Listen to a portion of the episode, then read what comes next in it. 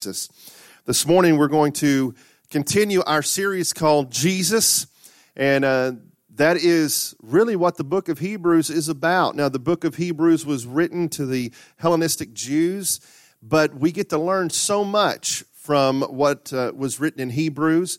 And this morning, uh, we're going to talk about importance of Jesus in our lives and the importance of understanding and knowing the word. Remember we talked I think it was the first week or the second week we talked about the Word, and the Word was made flesh, and He dwelt among us, that Jesus is the Word. So the Bible and the Word are the same. The Bible says, Scripture says that Jesus was here in the beginning.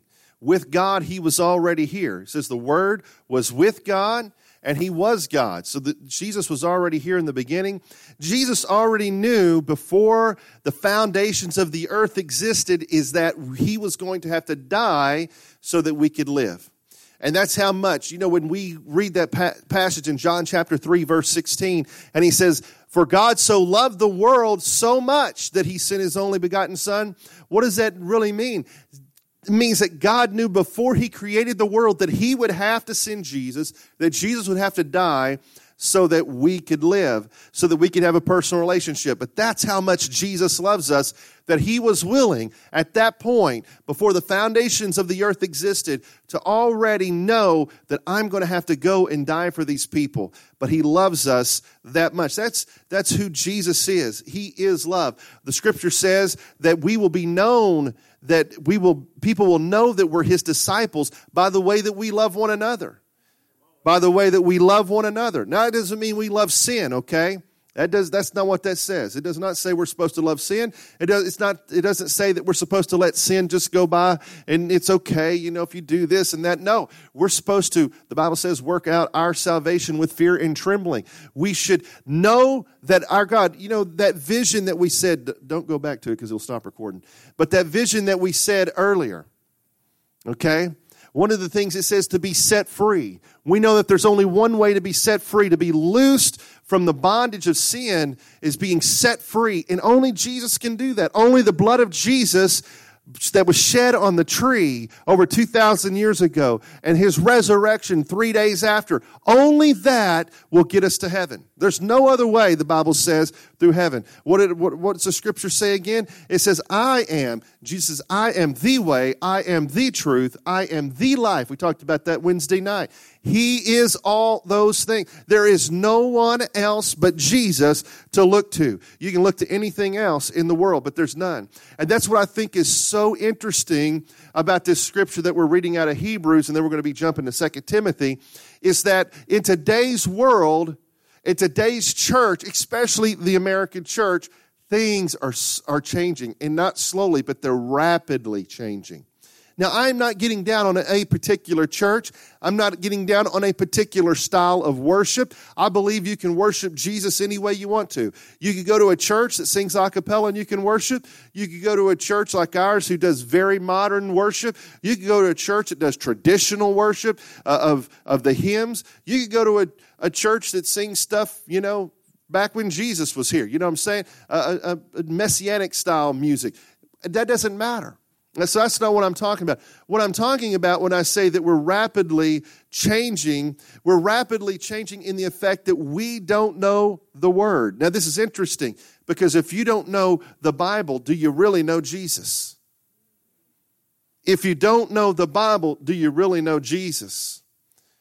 And so the writer of Hebrews, who we're not sure who it is, but we but I believe, and, and a lot of scholars believe it was the Apostle Paul so if you ever hear me re- reference Paul, you go, well, it didn't say his name in there. No, it doesn't. Okay, but that's everything that you look at his other epistles and his other writings, and they all, he's the only one that, the Hebrews is the only one that actually goes along with how Paul wrote. So that's why we believe that way, or I believe that way, I should say. So here the writer says in chapter 5, Hebrews chapter 5, if you're taking notes, verses 11 through 14. Hebrews chapter 5, verse 11 through 14.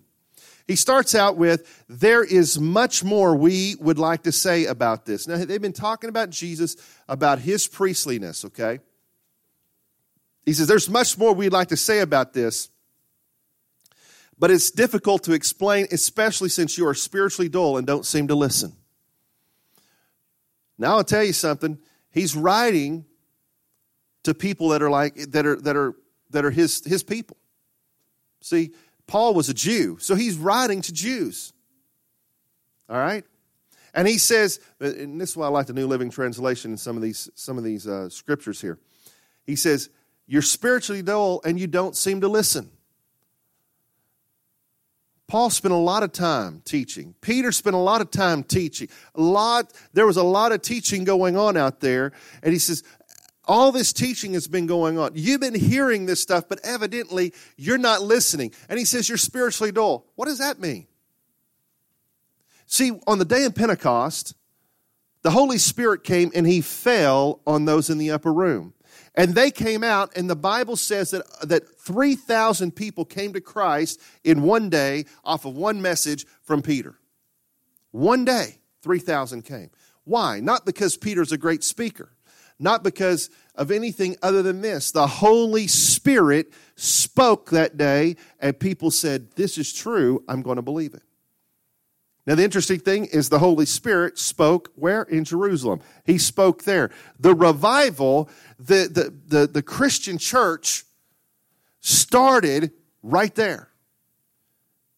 So the writer is saying, hey, you've heard these things and you are so spiritually dull. The Spirit of God is not working in you. Have you ever taken a dull knife? Have you ever got a dull knife before and you need to cut something with it? How, how, about this? Have you ever got a butter knife and tried to cut a piece of steak with it? It doesn't work, does it? Instead, you're just like jabbing at it, trying to get it to break apart, you know. But, it, but if you took a sharp butcher knife or a sharp steak knife, and it will slice right through that. And see, the, he says, you become so dull spiritually, you, are not even hearing you're not even hearing the Holy Spirit anymore. He's trying to tell you about Jesus. What did the Holy Spirit come here for? The scripture says the Holy Spirit came here to point people to Jesus. He said, you, you're not even hearing the Holy Spirit. You're not even understanding any of this stuff. And I'm trying to teach you, and people are trying to tell you and teach you, but you're not even listening. Not only are you spiritually dull, but you're not even listening. Then he says, You have been believers so long now that you ought to be teaching others. You've been believers so long now, you, you ought to be teaching others. And I'm not going to ask you to raise your hand and ask you how long you've been a believer, okay? Are you teaching others? I said this last week. Every one of you including myself, is called into the full time ministry. Now, how that looks to one, from one to the other, see, people think, well, you're called into full time ministry. That means that you pastor a church, or you're an evangelist, or you're a missionary. Now, every one of us is called to full time ministry. Every one of us should be going and telling people about Christ. Whether it's at our job, where we're just where we're just sitting at a, a lunchroom table and we're discussing Christian ideas and discussing the Bible. Whether it's a prayer walk with Connie, where you're going out and you're praying for people. You, whether you're on a plane flying somewhere with somebody that you don't know that you're talking. See, the thing is, is the excitement of what God has done in our life, what Jesus has done in our life should be so much, so much. You know, we use lots of sports analogies because it's easy to, to it's easy pickings. But we get when your team wins, you're excited. You scream, you shout, you yell, you tell people, you talk about it around the water cooler at, at work. You talk about my team won, my team won, my team won. Right? Or for those of you who don't like sports, maybe you maybe you got a new car or got a new house or, or your child did something in school that really made you happy. What do you do? You talk and talk. Why? Because you're excited about it. You want to talk about it. The same way we should be as Christians is we should want to talk about it. We should want to not only talk about it, but we should want to be able to teach it. You know, I've, I've heard this many times, not here, but I've heard this many times. Well, I just, I need to go somewhere where I'm getting fed. I just don't feel like I'm getting fed here. And I'm like, well, why aren't you feeding somebody else? You're sitting there in the pew, in the chair on a Sunday morning, on a Sunday night, a Wednesday night, or whatever it is. But are you feeding anybody else? You're not getting involved. You're not doing anything in the church. You're not, you're not, you're not really reaching anybody in the church itself. What are you doing outside the church? Are you having a Bible study at your home? Are you sitting down with somebody at lunchtime on a one-on-one basis, a new Christian, and, and going through the scriptures with them and helping them understand what you already know? Are you teaching somebody else? Paul says you should be teaching others and you're not and they're not you're not teaching others. You know this. You as believers know this, but you should not be teaching others. Instead, you need someone to teach you just the basic things about God's word. It is sad that in many churches today the pastors have to preach the same sermons every month. The basic sermons instead of getting deep into his word because people don't understand. I had a pastor say, well, why in the world should I preach that? They don't even understand this, this portion over here about how Jesus died on the cross for them. I'm still having to teach them all this stuff. He says, you need to be, not only do you need to be teaching, but you don't even know the basic things about God's word. Now, now understand back then, again, they didn't have God's word in a book like we have. They had it in epistles. They had it, you know, the the gospels. They had it that was written down. They may have but they would sit around and they would study together. They would get together. And the bible says that when they did that on a daily basis that the that the the spirit of god grew their numbers daily. The church was growing daily when they did that. So they they had to get together. They studied together. They read they read what they had together. They listened to paul wouldn't that be cool to sit and listen to Paul or Peter? Just be able to sit in the front row. Oh, wait a minute. Maybe you don't want to sit in the front row, but you know, hey, I'm not saying anything. I'm not saying anything. There was a thing online the other day, and I'm not getting on nobody, okay? This is just funny, but there was a pastor. He says, I need to make some room for some, uh, you know, I need to make some room in, in my church. Uh, or I needed to take some chairs out of my church. That's what I need to take some chairs out of my church and and uh, he's like, uh, so I just took him off the front row. Nobody was sitting him anyway. So he says, hey, it gave us more room to, for prayer and praise. So, so he says, he says, you're the basic things. He says, you're like babies who need milk and cannot eat solid food. Why can, why, why can babies not eat solid food? Number one, they got to work their digestive system up to it, right? Number two, they need some teeth to bite on so they could chew that food up and they can digest that help digest that food, right? You know, they're not like Saxon and I. We go out and we just eat and we're just like, oh, you know, that's good. And just let the, the stomach, you know, uh, just uh, process it. Uh, no, but babies have to digest the food. They have to have teeth. They have to, they have to mature. Their jaws have to get stronger so that they can chew.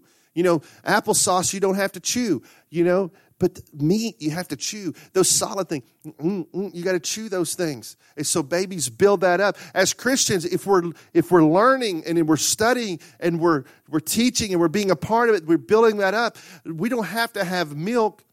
We can have the solid food. But he says, here's the thing. You're sitting around enjoying the easy stuff, the milk. See, when you drink the milk, you don't have to build up anything. You don't have to have any teeth. You don't have to build up anything. You just drink it. It's easy. Why do you think when you get old? I'm glad we don't have no old people in this place. Why do you think is when you get old, what do they start feeding you? They start feeding you applesauce and juice and everything else. Why? Because you don't have the strength to take it in right? You don't have the strength to take it in. But we can we can build up our spiritual man so that we can take in and we can study and we can learn and we can understand and we can go deeper. And when the scripture says these things in greater jesus said you will do you know we're going what are you talking I don't understand this. Why? Because we've stayed on top. We're just taking the milk and we're just drinking the milk because we don't want to spend the time. Let me tell you something. It can be hard getting into the scriptures. Everybody says, oh, yeah, just pick up your Bible and read it. Really? We have the Bible, easier access to the Bible than we've ever had it. I've got, I don't know how many Bible apps on my phones and my tablets. I, huh? Not including the house. I got Bible stacked everywhere around the house. I've got Bibles galore. I've got this version and that version. But people have access to the scripture 24 hours a day, seven days a week. They're downloading it all the time. And I think some people just download the app so they can tell people I got the app on my phone. I'm going to go, when did you last open it? When did you last open it? It is amazing how many people that you'll ask a question to today. Oh, I'm a Christian. Oh, you're a Christian. Well, um, how long was Jesus in the grave? Oh, I don't know that. You may not know this, so don't think you're, think you're stupid, okay? But I'm going to tell you something that I thought was interesting. Uh, in in uh, a, a, class, we had a, a teacher one time in a class, and they were a part of a Christian family that, that they said they studied their Bible every day and studied together as a family every day. And Easter came up. And Christy was, Christy was this person that was, uh, was a, uh, kind of an intern in the class, and Christy was teaching the class, and, and this, this intern was teaching too, and they read that Jesus on the cross was pierced in his side. And the, the intern turned to Christy and goes, Did that really happen? Number one, it was in the Bible, so it's kind of funny to Christy. He was like, Well, yeah, it's in the Bible. Yes, it happened. But, but the second thought was, my girls who were you know younger than they are today a, lot, a little bit younger they all knew that. They all knew that. Why? Because because we train them and we teach them and, and it's not that makes this great parents. I'm just giving a, a point that we we run into things all the time and that may be something obscure but there are a lot of things you run into and christians don't even understand it. I could get into so many things today that christians say oh well no that's not a sin. That's not a sin if, if, two, if two people of the opposite sex love each other, then that's okay. Doesn't matter if, it's, if the Bible says it's wrong. No, that's not a sin. That's not a sin. It's okay as long as they love each other. See, then we take the word love and, and we totally twist love into meaning something that it doesn't mean anymore. Love means I can sleep with anybody, anytime, anywhere I want to, and doesn't matter as long as I just say the words, I love you. And I can fall out of love with somebody and I can fall into love with somebody. That's not what the scripture says. That's not in there. We have twisted it. And then we say, as Christians, but we're okay. We're okay. And what's the problem? The pastor has to keep on bringing the skim milk. Well, I guess you need whole fat milk to keep you alive. But they had to keep on bringing the milk, right? We want these babies to be skinny. Babies are supposed to be fat. And that's what a lot of our church, our church people, not I'm not I'm just saying, in general, spiritually, they're they have become very fat on the milk portion and they're not getting deeper into it. it. It reminds me of as you grow, I was talking about this in our class this morning. As you grow, your body matures, you get stronger, right? You get stronger. And guys, we like to arm wrestle and do things because we get stronger. And I don't know what girls do because I'm not a girl. But we get stronger as we grow up. And our bones are supposed to get stronger. And there, the, there's a thing that's just come out that the Rangers program, the, you know, the Rangers division of the Army, you know, the elite Army Rangers, that they're having a hard time with a lot of injuries with their newbies that are coming in because their bone structure has not matured the way it's supposed to. So they begin to do some research and they found that instead of men going out and working like I did on a farm and, and you know, hauling heavy stuff and doing hard things, instead, what they have found is that they're sitting around in front of the computers. And I love video games as much as the next guy, don't get me wrong. But they're sitting around in front of video games all day long, every day since they were a little bitty. And they've never, their body has never been able to build and grow the way it's supposed to. See, it's the same thing with us. We want to read John 3.16 and say, oh, hallelujah. I'm saved. I, I know John 3.16. I can quote it, and everybody in the world can quote John 3.16 because Tim Tebow put it on his eye black, you know, and he would say it all the time. So everybody knew what John 3.16 is now. Oh, I could do John 3.16, but can you do John 3.17? Most people don't know John 3.17. For God did not send his son into the world to condemn the world, but that the world through him would be saved. It's not an obscure scripture. And there's a lot of scriptures that are not obscure.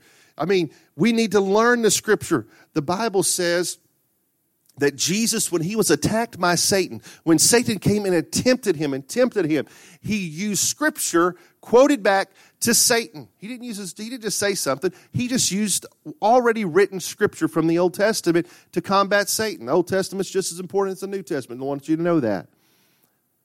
We need the scripture. We don't just need the milk. Said, and then he continues, solid food. Get you over there Solid food is for those who are mature, who through training have the skill to recognize the difference between right and wrong. I like that. You don't want to eat all solid food. A dog eats a bone, that's pretty solid, and it's food to that dog. It could be food, that marrow inside of it, but you don't want to be chewing on a bone. You choke and die. You know? You solid food, you know the difference between a, a, a big old piece of fat on your steak and the steak itself, right? It's, you, you, begin, you know, you learn things that you're supposed to eat and you're not supposed to eat. You know, my wife can't have anything that's hot. I can eat things that are hot, but, you know, her health won't allow her her body won't allow her to eat things that are really spicy. It bothers her. We begin to learn about this. And that's a thing in, in the scriptures as we study and as we come together, whether it's coming together at church or coming together at a Bible study at a home or, or, or like I said, maybe sitting across from somebody at your work or somewhere else just talking about the Lord, we begin to learn more. And it challenges us. What, what have I said? When, oh, but I don't even know if I want to talk to people about Jesus because I don't. What if I make a mistake? What if I say something wrong? And I say, well, just tell them, hey, I'll get back to you on that. I don't know the answer right now. Let me get back to you later on it. But we want to know the word which is Jesus. Jesus is the Word, Word is Jesus. We need to get that in our mind. We need to, to meld those two together. Because 2 Timothy chapter 3, verse 16 through 17, here's what he said. All scripture is inspired by God. It is, it is profitable. Profitable. You know what profit is, right? Everybody know what profit is? You, you, you know, the profit means it's good. It brings stuff in. All right? It is profitable for teaching. It's good for teaching, for reproof, and for correction. It teaches us these things. You got me? It teaches us, the, the, the, the, the scripture teaches us, it corrects us when we're doing something wrong, and instructions in righteousness. Why do we live in a world that is becoming more and more unrighteous? Well, we took, we took prayer and Bible reading out of public schools. We have, we have constantly attacked the Ten Commandments as something religious that we don't need. And we wonder why we have mass shootings on the rise. We wonder why people are getting killed left and right in Chicago every weekend. There's like seven, ten killings a weekend in Chicago alone, and many more injured and hurt. We wonder why the United States of America, why, why children are disobeying their parents and disrespecting authority. Why? Because we took out any moral compass. A lot of people don't understand that the United States was founded on Scripture, and our first textbooks in the, in the public school systems was a Bible. That was our first textbook, but we took all that out. We had founding fathers who said, We need this. We have to have this for our democracy, for our republic democracy to work. The scripture's inspired by God. So everything you read, you can say, this is inspired by God. The Holy Spirit spoke through other men and gave us the scripture. Goes on, that the man of God may be complete, thoroughly equipped for every good work. You want to be equipped? You got to know who Jesus is. How do you know who Jesus is? You got to know the word. Why? Because the word is Jesus and Jesus is the word. He says, if you will, you will be equipped, you'll be empowered, you will have what you need if you have the word of God. I said this last week, I think it was, that you will go out sometimes and a word, a, a scripture will come to your remembrance and you go, I don't remember reading that scripture. Uh, or maybe I read it one time, but I never memorized it. Why? Because the Holy Spirit can bring back that scripture at the right time. But if you don't already have it in you, how are you going to know what to start out with? If you've never studied it and you've never read it, how are you going to know what to say? How is the Holy Spirit going to be able to bring that to your remembrance? He can if we have it in us because Jesus is the Word. The Word is Jesus. It is inside of us because we study it. And we are complete when we have the Word. We are complete. Now, I wanted to read this scripture first, and then I've got a little bit of scripture reading here, all right? It's good to read scripture in the church. It is good for us to have reference in scripture in the church instead of just having somebody's opinion, all right? So I read this scripture, and now we're going to go back to the first of Second Timothy chapter 3, and let's read that.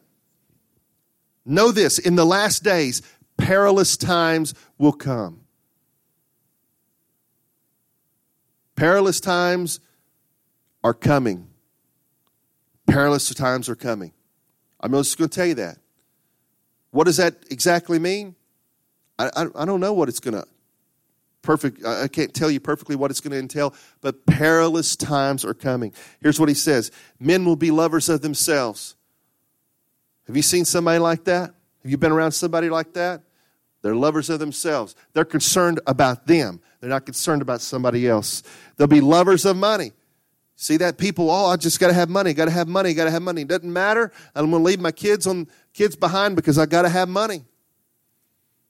They'll be boast. Let me say before I go on, because of my job, you know, I work a lot of a lot of hours, and uh, not this job. For those of you who don't know, that I have a regular job that I work to pay the bills, and there was the Lord just come to me uh, a couple of weeks ago, three weeks ago, I felt He speak spoke into my my life. I was I've been working so many hours and you know just trying to you know make money and, and supply for the family, and the Lord just was like, "Are you really just so trying to supply for the family, or is it that you want to make more money?" Are you trusting in me? See, the thing is, is when we know the scripture, it's profitable for teaching, for reproof, for correction, and for leading us to a righteous life, right? And this comes to my mind. Are you, God said, what are you really doing it for? I'm not against you making a lot of money. I've said all the time, all along. I want plenty of millionaires in our church so we can do all that we need to do for the Lord. All right, I have no problem with that. But the question is, what is our drive? And the Lord was saying, what is your drive right now? Lovers of money, they'll be boastful, they'll be proud, They'll be blasphemers. That's people who look at the Lord and say, You're not God. We don't care about you. We don't want anything to do with you. Holy Spirit, we don't care about what you're doing in our heart. We don't care about the tugging in it. No, we don't want nothing to do with you. We're blasphemers. Disobedient to parents, I just said that. They're unthankful. My goodness. It is amazing how many people I was I was in a restaurant the other day and I just could not believe as nice as I was to the person waiting on me, how unthankful and ungrateful they were. It was like they could care less that I was even there. And I was just like, this is, this is just amazing to me. It's shocking to me. I'm in a good mood. I'm trying to be nice to them and trying to.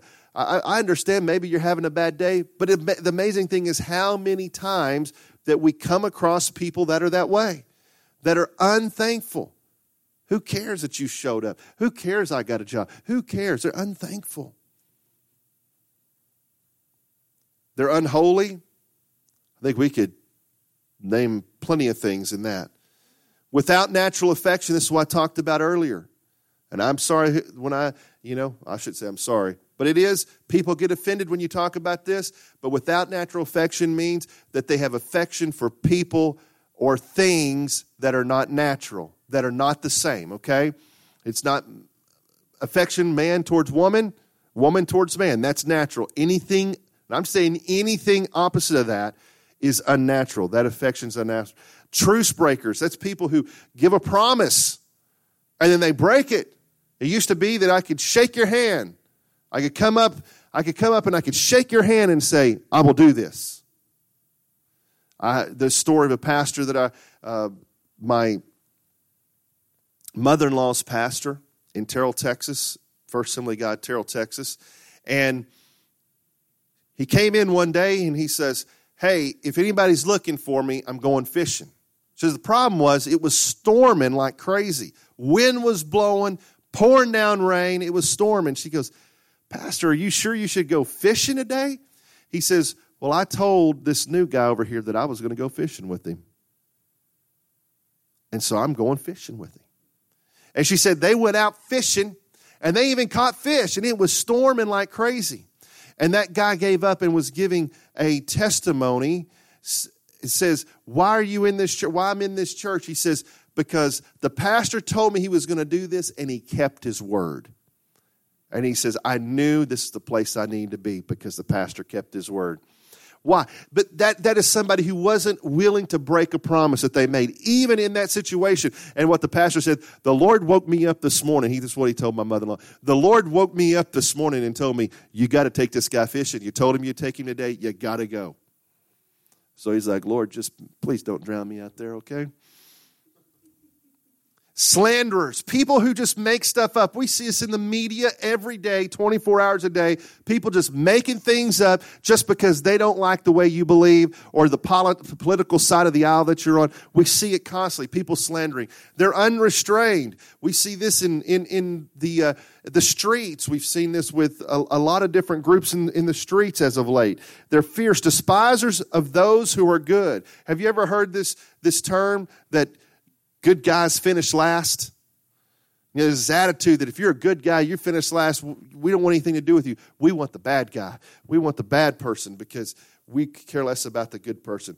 Traitors, they're reckless, they're conceited, conceited, they're lovers of pleasures more than lovers of God. Now, Folks, let me say this is probably one area that we miss the most because we like to talk about some of these other hot point issues, but then we then we forget about the lovers of pleasures more than lovers of God. Lovers of pleasures can be anything.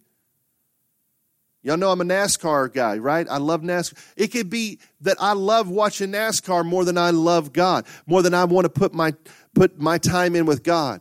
Not that I can't do some fun things, right? Not that we can't do some fun things, but when that takes place of what God needs us to do, right? When it takes place of our Bible reading, when it takes place of our prayer, when it takes place of, of directing our children, leading our children in the way they should go. When it takes place of when the when the things that we love take place of all these things, you say, "Well, wait a minute. I thought it says lovers uh, of pleasures more than lovers of God." Let me tell you something. Your family is important, and I believe that if you are not leading your family, then you're not, then you don't love God anyway. Because loving God means that you're going to love your family and you're going to lead your family the way they should go. I'm not saying that your kids are going to do everything they should do.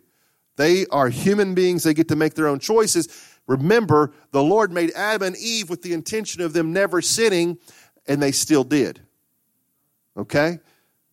So don't beat yourself up. If you're giving them the word, just remember one thing it will not return void. And if you teach them and you train them up in the way they should go, in the end, they will return. That's what the scripture says. Remember, his word is powerful because Jesus is the word, and, and the word is Jesus. Now, they have a form of godliness. This is what I'm saying when we say, well, this, uh, th- this is not a sin and that's not a sin. But I go to church, but I can live the way I want to. What is that? Having a form of, oh, I dress up, I go to church and I get all excited and I clap my hands and I maybe I raise my hands and maybe I cry a little bit. But then on Monday morning, I go out or Tuesday night or Friday night and I go do things that I know that, the God, that God doesn't want me doing. That is against His word. What is that? They have a form of godliness, but here's what He says but denying the power that's in it. Now, there's a, there, there's a multitude of ways that you can look at this, okay? One is they have a form of godliness, but they deny the power of God to do anything else in their life. I can read my Bible, but God doesn't do anything else. I can go to church, but God doesn't do anything else. That's it. How about this? This is a new terminology. I've told you this. Instead of instead of in the pilgrim's progress where the man comes to the cross and he lays his burdens down now we continue past the cross and we hold on to our burdens and we use this term right here that i hear it, in, it sadly enough it, a lot of pastors are taking this term that we're on a journey to salvation we're on a journey to righteousness. Now, let me tell you something. After you lay down those things at the cross, yes, you're going to make some mistakes and you're going to mess up. But it doesn't mean that you continue to carry it. See, having the form of godliness, but denying the power of that same godliness is saying, God does not have enough control to free me from this, to set me free, like our vision says. He doesn't have enough control to set me free. He, whatever that addiction is, whatever that problem is, God doesn't have enough control to set me free. God doesn't have enough control to help my marriage. God doesn't have enough control to help my family. God doesn't have enough control to do exactly what He said that He would supply all my needs according to His riches and glory. He doesn't have enough power and control to do that. It says, but in denying its power thereof, having that godliness, but in denying that God can do anything, anytime, anywhere He wants to. And He says, turn away from those people. Don't hang out with those people. It's another thing that people try to teach us today. Oh, just go hang out with all these sinners. That, that's Jesus didn't hang out with sinners. Jesus was intentional about what he was doing. He wasn't just going out to the bar with them, hanging out, okay? Those of this nature creep into houses and they captivate silly women who are burdened with sins and led away by various desires, always learning but never able to come to the knowledge of truth.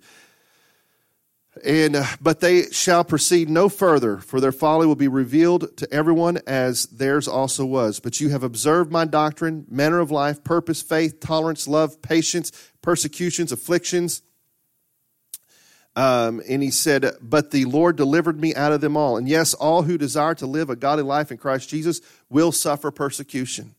I tell people all the time if you want to know that you're living for God, you're going to you're to say, "Man, why am I being persecuted?" And, and persecution, listen, there's different levels. All right, just like there's different pain levels when you go in the hospital. And if my mom walked in as your nurse and she says, "What's your pain level?" You know, they got those little faces up there, and one of them is really sad, and the other one's smiling. You know, what's your pain level? Persecution is the same way, right? Some some persecution you, you can at least have a little smile in it, and you feel okay with. It. But then some persecutions, right? I mean, it's painful. Sometimes that persecution comes from your own family. I think that can be some of the most, it may not be a knife, it may not be getting your head cut off, but it's that, that, that feeling that your family is mad and hates you. I, I think of the Apostle Paul was in a prison, and I, wish I could put, I don't have the, the pictures here, but in this prison, the way you got in this prison is there is a hole. The guards are up here. You couldn't get out of this prison. There's a hole, and they would lower you into the prison. So when we hear about Paul being in prison, he wasn't sitting there watching ESPN and watching the Razorbacks lose on Sunday on Saturday, okay? That's not what he was doing. He was he was in prison. Uh, it is said that there would be a foot to a foot and a half of waste water inside the prison where uh, where the prisoners would be at. The uh, the guards would use that hole to use the restroom. So technically, you're just in the sewage. These are the things that Paul went through. But he says, uh, he says it doesn't matter. I understand it and I'm okay with it because I understand that everyone who desires to live a godly life is going to go through persecution. But he says evil men and seducers will grow worse and worse, deceiving and being deceived telling you, I probably got three weeks worth of preaching here, but I'm going to just finish up here. But continue in the things that you have learned and have been assured of, knowing those from whom you have learned them, and that since childhood you have known the Holy Scriptures, which are able to make you wise unto salvation through the faith that is in Christ Jesus. The Word is powerful. But what happens is what, he, what we said in Hebrews just a minute ago that if we don't study the word, then what we if we wait just for the preacher on a Sunday morning or somebody on the radio to tell us something, if that's all we're going to do and we're not praying and we're not digging in deep, we're not we're not spiritually our jaws aren't getting stronger and we don't have teeth growing. Instead, what's happening is we become a Christian as a baby, and really we just we just advance to the old side, right? Where we we can't eat anything, we can't do anything, but we're oh oh we've been in church twenty years, we've been in church fifty years. Well, what are you doing with it? What are you doing? He says that you should be able to teach others. What are you doing with what God has given you? For the solid food is for those who are mature. And, and I'll tell you that the bottom line is that you need Jesus, that we all need to